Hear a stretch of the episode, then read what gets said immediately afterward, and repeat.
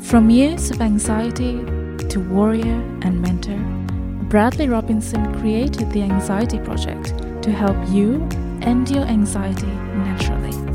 Let's mold the new you and let's end anxiety together. Hello, and welcome to the Anxiety Project podcast number 61. I am Brad Robinson here with you today. This episode is on a very powerful technique that helps put your current limiting, anxious identity in the past. And it's very useful because now that you're going through this anxiety recovery journey, you're molding yourself into a different person. So that current anxious identity identity you have is now being pushed to the back and now being pushed away and you are moving further away from that anxious identity. So, this technique helps you disassociate yourself from that anxious identity and moves you further away towards that ideal you. And this technique is important because it shifts how you view yourself. I constructed my old anxious self. And it wasn't just me, it was also society, family, teachers. I was never taught how to deal with trauma, with certain stressful events that life always throws at you.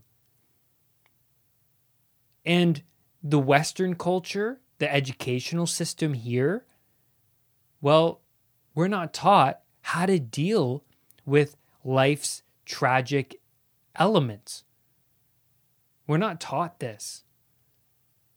So, growing up, I practiced anxiety and this identity for a long time. And I didn't know that engaging in healthy habits such as meditation and yoga could, in fact, heal the body naturally. I grew up with this idea and belief that, you know, Western medicine is the cure. If you have a cold, take a pill. If you feel anxious, take a pill. If if you have any um, bodily issues, take a pill. I was never taught that diet exercise, meditation, yoga, and and releasing trauma exercises could in fact heal your body at a rate that we've never seen before. So I practiced anxiety since I was a kid. I practiced it. And I mean this unconsciously. You know, entertaining negative thoughts, coping, uh, with stresses in life by sitting in front of the TV, playing video games, eating sugary foods, getting into trouble with negative friends, smoking, and being in toxic relationships. This all of these things put a band-aid over stresses in my life. So this anxious identity became my outlook on life and on myself. I viewed myself as this sort of person, this anxious guy, this shy guy, this weak guy. So I didn't know any other way of being because this is was I acted th- this out in my life. I I was this person. I became Mr. Victim. When something didn't go my way, I would become angry and then throw a fit. I would always talk about the negatives of life with friends. And I was a huge, huge liar. I was always avoiding the truth because of the shame the truth would bring me. Then there was a point during my early 20s where I felt like an outcast to society. I felt different. I didn't want to go down the same path everyone else was going down. I started to become resentful. I started to become rebellious. And I think all children, most children, not all children, but most children feel that way at some point where they become an outcast, rebellious, listen to punk rock, all of these things, right? And uh, most children. But you know, I felt I, I felt like I was different. I became rebellious and I avoided the roads everyone else was going down. And I, I didn't want to live that comforting lifestyle, you know, in an office, go home, the the same routine. And then I would even talk about how I despised that lifestyle with friends. And and this perspective grew partially due to the people I was looking up to. So these people that I was looking up to kind of lived in the moment, lived this rebellious lifestyle, lived uh, um, this this this cool lifestyle that I pictured, right? And and this lifestyle included, you know, uh, marching to the beat of your own drummer, right? And these people lived in the moment, they smoked and and these people fell victim to impulsive pleasures like weed and alcohol. So I started to go shift down that route. I thought these people were the coolest. You know, I would watch them on TV. I would watch them in movies. These womanizers, these people who, who, who were were deep and, and, and dark, and I felt like I am deep. I am dark. So I kind of went down that road, and this dragged on though into my mid twenties, and with this way of thinking, I only continued to hurt myself unconsciously. And how I hurt myself unconsciously was I was avoiding responsibilities and underlying emotional issues. And then eventually they got bigger and bigger. When I reached the age of 25 and I realized I am getting nowhere, I'm getting older, and I'm not where I am financially and career wise, I would sweep sweep all of those issues under the rug, under the carpet, and go back to impulsive pleasures and destructive habits. And this only worsened my anxiety. Then, by the age of 26, I ended up with a full blown panic disorder. Everything accumulated from under that rug, everything grew and grew until it was unbearable to me. That chaos became too much. Too much chaos equals anxiety, equals health anxiety, equals agoraphobia, equals depression. Too much chaos only results in those things. So, all the responsibilities I was avoiding and all the shame and guilt over my past just burst. It just burst its bubble. Everything just was overflowing. The cup that is me was now overflowing. Then my health anxiety worsened to the point where I couldn't even leave my home because I was afraid of the outside world.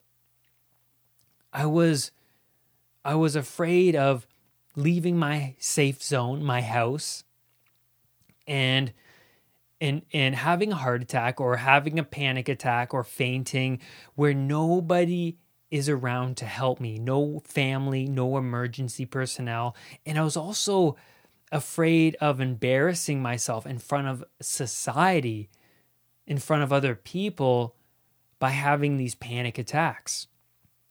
So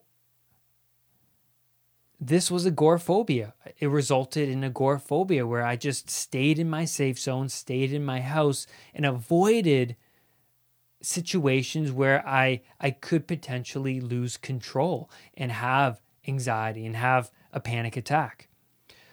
So I suffered with health anxiety since I was a kid, but now since the cup has overflown, it became worse than ever and I became sensitized 24 7.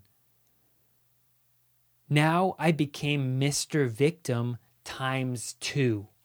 Everything has just gotten so chaotic. So let's go back to this technique. Why is this technique valuable for anxiety recovery?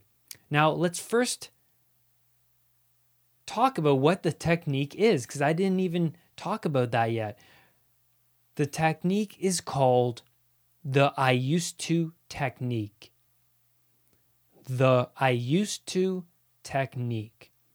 When going through anxiety recovery, you shift your identity from anxious, shy, and weak person to confident, strong, and social butterfly.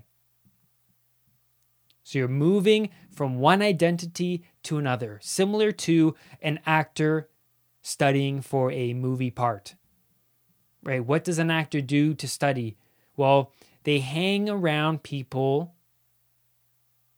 who they're studying. So if if an actor is learning to be a police officer, is learning to be a police officer in the movie, they hang around a police officer and then they go on ride alongs and they become that person. Or they study the person's character, right? They study how they act. If they're doing like uh, a biography piece, they study how they act, their mannerisms, you know, uh, their habits. So the best way to to disassociate yourself from your anxious identity is to put that identity with all of its bad habits in the past tense. So that's what this technique is. You're putting your identity, your current limiting identity, with all of the bad habits and the beliefs in the past tense. I used to be anxious. I used to call up loved ones for reassurance. I used to be shy. So the more you put that part of you in the past, the more your unconscious gets it. At first, the unconscious will be like, yeah, right, you're not this confident, strong guy. You're not you're not moving away from anxiety. You you have anxiety. So you, you're going to feel this resistance come up when you start to use this technique. Your unconscious is not going to believe you. You know, when you keep telling other people and yourself, I used to be anxious. I used to hang around negative friends. I used to phone up a loved one when I had panic. I used to have panic attacks. And then your unconscious is going to be like, huh, yeah, right. Yeah, right. At first. But the more you practice this technique, the more your unconscious gets it. The more it gets it, the more your unconscious gets used to you talking this way and then starts to actually believe it because it's a fake it till you make it idea and it works.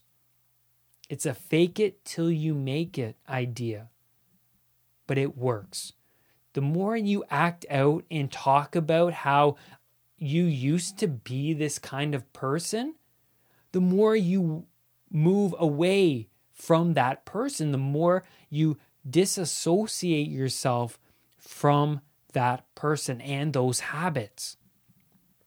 Anxiety recovery involves kicking out the legs of the table that are supporting the limiting identity you hold for yourself. Now, during my anxiety recovery, I put all my actions and habits in the past tense and moved towards a more confident and stronger person by implementing other techniques on top of this technique, implementing uh, modeling techniques where I would model after someone I want to become. So then you have to act out the part. And acting out the part of strong, confident, anxiety free person is about changing and shifting how you speak. So, this is why this technique is so powerful. This is shifting how you speak, how you project yourself, right? And then you will start to see yourself differently. And your perspective over you and the world shifts. It's absolutely amazing. This anxiety journey will make you more disciplined and it will build you into a new, positive, and self assured person. So give it time, but keep implementing these techniques. Think of it as a movie role. You're studying a character. And the more you study, the more you practice the behaviors of the new character, the more you speak like the new character, you will become like them and run their habits and their mannerisms at an unconscious level. And that's where I'm going to leave you on today's podcast episode. Thank you so much for tuning into this week's episode. Remember, do not let anxiety define who you are, and I will see you on the next podcast episode. Bye. For more podcast episodes, for more video content, and one on one coaching with me via Skype, visit www.unpluganxiety.com for everything you need to know about ending anxiety naturally. I love you all. Have a great day. Bye bye.